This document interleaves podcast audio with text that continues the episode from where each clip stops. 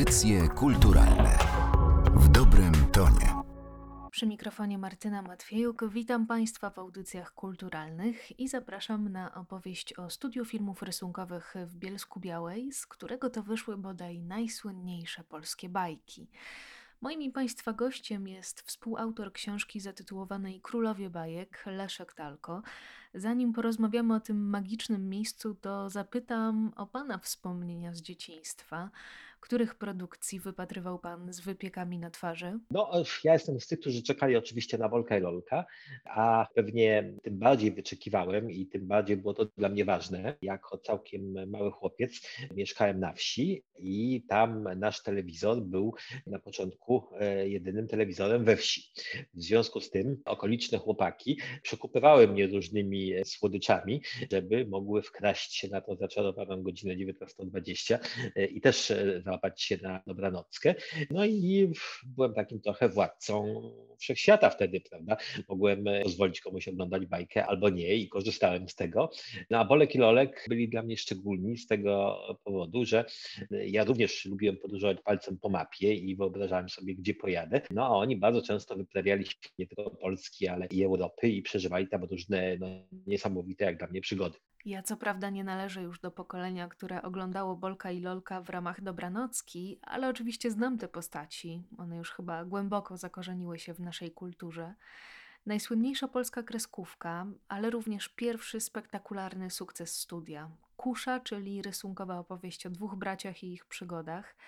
Spod szyldu studia wychodziły jednak bajki w różnych konwencjach, często o złożonej symbolice, często osadzone w naprawdę abstrakcyjnych rzeczywistościach, a jednak to Bolek i Lolek podbił najwięcej serc.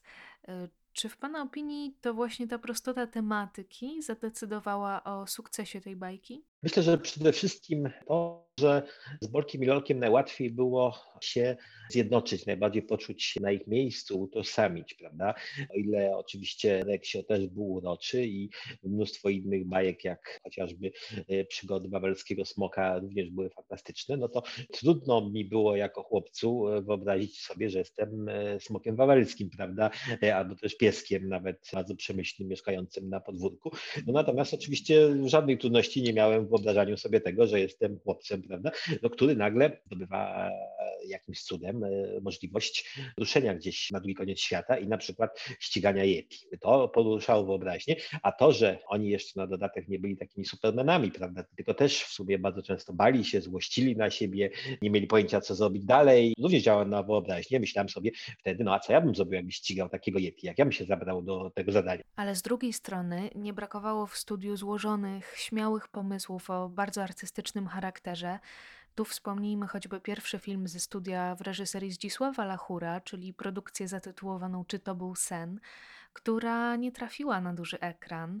I takich tytułów, które mimo swoich wartości produkcyjnych czy artystycznych nie dotarły do szerszej publiczności, było całe mnóstwo. Tu pozwolę sobie przywołać fragment z książki. Zachodni krytycy pisali, że filmy z bloku wschodniego nie muszą zarabiać pieniędzy, więc są po prostu lepsze artystycznie, zrobione bez kompromisów i odważnie krytykują rzeczywistość. Są wolne pod każdym względem obyczajowym, artystycznym, moralnym. Odnosi się takie wrażenie, że to pole do eksperymentu rzeczywiście było bardzo szerokie, mimo że mówimy tu jeszcze o czasach sprzed odwilży. Czy rzeczywiście taka nieposkromiona wolność panowała w studiu? Tak, tylko była to wolność, rzeczywiście wolność, zastrzeżmy od razu, dla wybranych. No cóż, pamiętamy Rzeczpospolitę Szlachecką, prawda? I to, jak się mówiło właśnie o to, jaka wolność wtedy panowała, no ale była to wolność jednak zarezerwowana dla szlachty, prawda? Nie dla chłopów pańszczyźnianych. No i trochę tak było w studio, to znaczy rzeczywiście czołowi twórcy, czołowi reżyserzy mieli niesamowitą właściwie wolność dotyczącą wyboru tematu filmu, tego, z kim go będą robić i korzystali z tej wolności. No natomiast jakby reszta, ci ludzie na dorobku, którzy dopiero startowali, dopiero się uczyli w zawodzie, no trochę wyglądała sytuacja tak jak w dawnych zakładach rzemieślniczych, prawda, gdzie był jakiś pomocnik, który potem stawał się czeladnikiem, potem awansował i zanim zrobił te papiery na majstra, no to trwało to, no a póki nie zrobił, to musiał terminować, prawda, i wykonywać, po prostu robić to, co mu każą. Tak było ze studiem. Główny element tej wolności, tej, o której pani powiedziała, której zazdrościli twórcy z Zachodu, to była taka wolność, której właściwie nie mamy już dzisiaj w Polsce, prawda?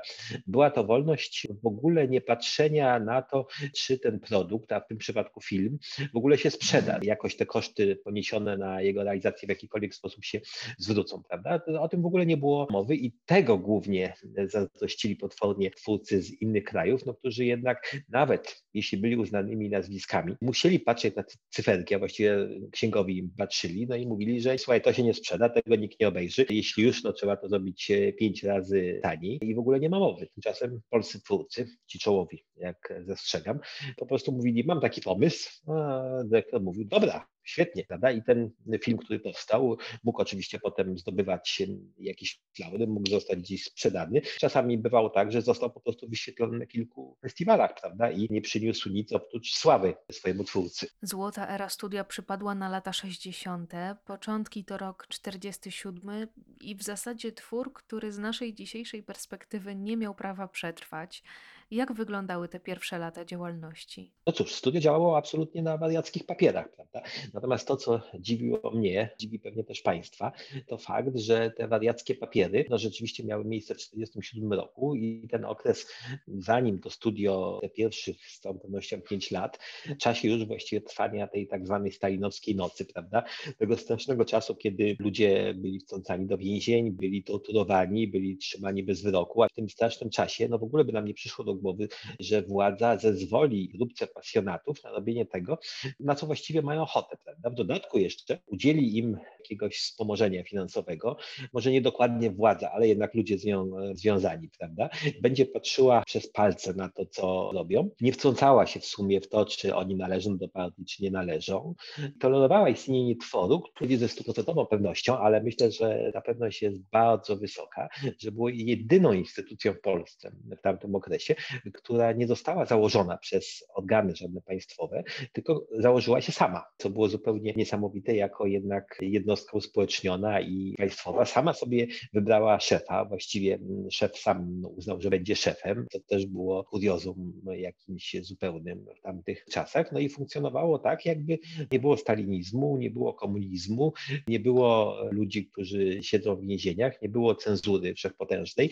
Oni właściwie żyli w takim trochę zupełnie jakby innym świecie, w którym te straszliwe rzeczy, które działy się na zewnątrz, do nich nie dochodziły. To było zupełnie niezwykłe, że mogli się stowarzyszyć, mogli zacząć pracować, mogli dostawać jakieś pieniądze i nikt ich nie zamknął, nikt nie miał do nich pretensji, nikt nie chciał nawet przejąć władzy, prawda, nad wytwórnią, która sama się założyła. Z tymi początkami związany jest wspomniany wcześniej Zdzisław Lachur, który ponoć zainspirował się seansem pierwszego pełnometrażowego filmu animowanego, czyli Królewną Śnieżką i 7 Krasnoludkami Walta Disneya. I to, co rzuciło mi się w oczy już od pierwszych stron historii studia, to to, że tworzyli je sami mężczyźni i przez kolejne lata to się niemalże nie zmienia. Z czego Pana zdaniem mogło to wynikać? Już nawet abstrahując od nieco innego modelu społecznego z tych lat 50. czy 60., no jednak ta dysproporcja jest ogromna. Tak, jest ogromna. Zadawałem to pytanie też różnym ludziom, którzy pracowali w studio. Dlaczego właściwie mamy królów bajek, prawda, a nie królów i królowe? I o ile mężczyźni no, odpowiadali raczej dosyć przewidywalnie, że po prostu tu była grupa zdolnych facetów, prawda, natomiast nie było aż tak zdolnych kobiet. Kiedy to samo pytanie zadawałem kobietom zatrudnionym w studio, co dziwniejsze, dostawałem właściwie tą samą odpowiedź, że albo faceci byli zdolniejsi, albo że one wolały poświęcić się rodzinie czy mężowi. No jakby najbardziej takim Widocznym przykładem tej sytuacji, która tam panowała, była pierwsza żona Władysława Nechrebeckiego, twórcy Bolka i Lolka, pani Maria Nehrebecka, która przez wszystkich była zapamiętana jako tak, bez której właściwie Władysław Nechrebecki nie mógł się obejść, bez której nie byłoby tych bajek, nie byłoby niczego. Która zaczynała dzień od tego, że wstawała rano, robiła wszystkim śniadanie, odprowadzała dzieci do szkoły, szykowała mężowi ubranie, pracowała. Nechrebecki zjadł to śniadanie podane przez panią Marię, zakładał to ubranie podane przez panią Marię, szedł do pracy, tam tworzył kolejne scenariusze i filmy. Pani Maria w tym czasie sprzątała dom, robiła zakupy, co wtedy nie było łatwe, przyprowadzała dzieci ze szkoły, robiła z nimi lekcje.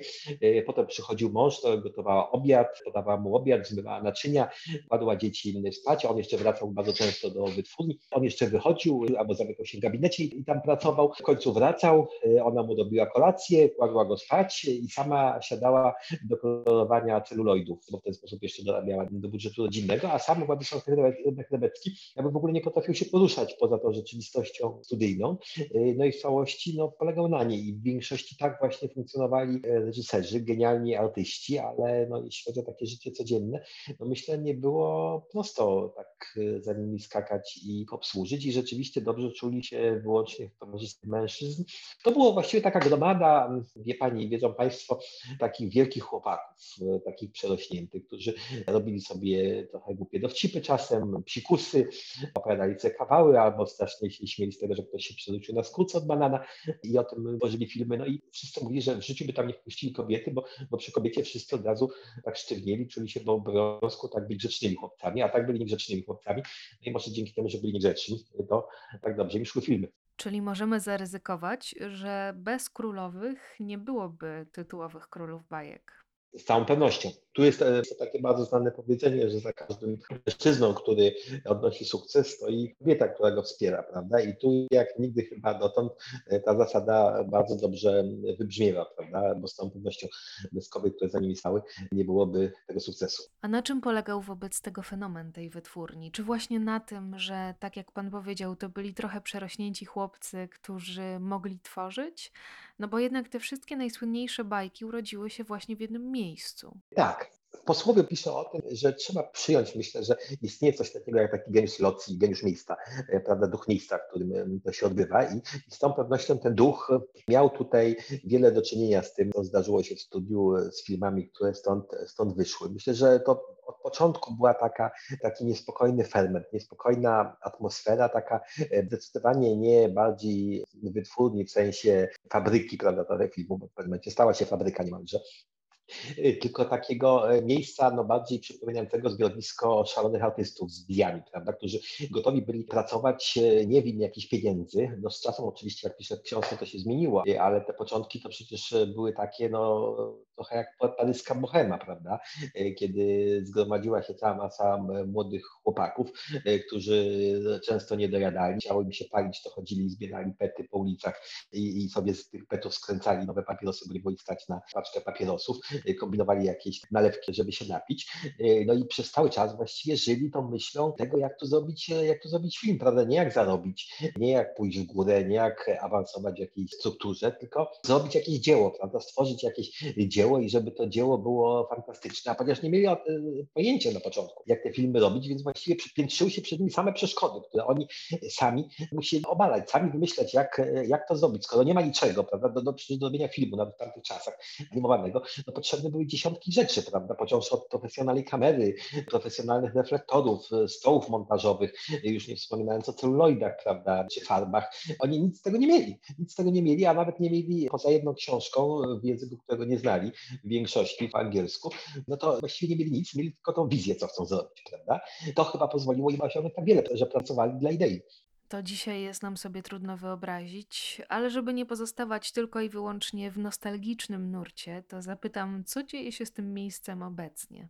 Przez długi czas studio było w takim uśpieniu, prawda? To znaczy w tych budynkach bardzo rozbudowanych potrzeby robienia całego mnóstwa filmów. Przypomnijmy przecież, że w szczytowym okresie produkcji to było ponad 50 filmów rocznie, czyli co tydzień z wytwórni wyjeżdżał jeden film, prawda? A przecież jeden film są czasami dziesiątki tysięcy rysunków, które były robione ręcznie oczywiście, bo przecież nie było komputerów, prawda? Więc wyobraźmy sobie, że to już stało się taką potężną fabryką. Wszystkie te budynki w czasach już od początku właściwie wieku, kiedy datuje się to już taki wyraźny regres studia, stawały się coraz bardziej ustoszałe, prawda, zaludnione przez jakieś sklepy, agencje, kogoś, kto chciał podnająć tam przestrzeń. Natomiast już w ostatnich latach prawie, że nie robiące filmów, czasami jakieś były takie filmy artystyczne. Nie można porównać tego z wytwórnią, która po prostu rzuca na rynek kolejne serię kilkunastu filmów co roku. Natomiast tam w tej chwili powstaje Centrum Bajki. Jeśli wierzyć wizualizacjom, to takie bardzo piękne połączenie muzeum z centrum właściwie takim audiowizualnym, czymś takim jak Centrum Kopernika w Warszawie, gdzie będzie można nie tylko oczywiście obejrzeć te stare bajki, ale też, jak jesteśmy zapewniani, spróbować sobie samemu zrobić jakąś kreskówkę, zobaczyć, jak robienie tej kreskówki wygląda, zobaczyć rekwizyty używane przez twórców kilkadziesiąt lat temu do tego, żeby te bajki powstały. No, takie rekwizyty, które opisuje w książce, jak chociażby te słynne rekwizyty Alojzego Mola, za pomocą których imitował całą masę dźwięków w tych filmach, prawda? Kiedy nie było innego wyjścia, tylko trzeba było zrobić dźwięk albo paszczą własnoręczną, jak to się mówiło, no albo za pomocą dostępnych w domu i zagrodzie rzeczy. Więc mam nadzieję, że będzie za 2 lata można się przejść po takim wspaniałym gmachu, zaludnionym tymi postaciami z bajek i po prostu spędzić tam kilka godzin, czy nawet cały dzień, znakomicie się bawiąc. A przy okazji oglądając jeszcze troszkę staroci, troszkę starych filmów i troszkę starych, ocalałych na przestrzeni lat precjozów służących do produkcji filmów. Zapowiada się naprawdę dobrze. Aby odkryć historię tego kultowego studia, zachęcamy Państwa do lektury książki Królowie bajek. Jej współautor Leszek Talko był dziś gościem audycji kulturalnych. Ja nazywam się Martyna Matwiejuk i dziękuję za to spotkanie. Dziękuję bardzo. Do widzenia. Audycje kulturalne w dobrym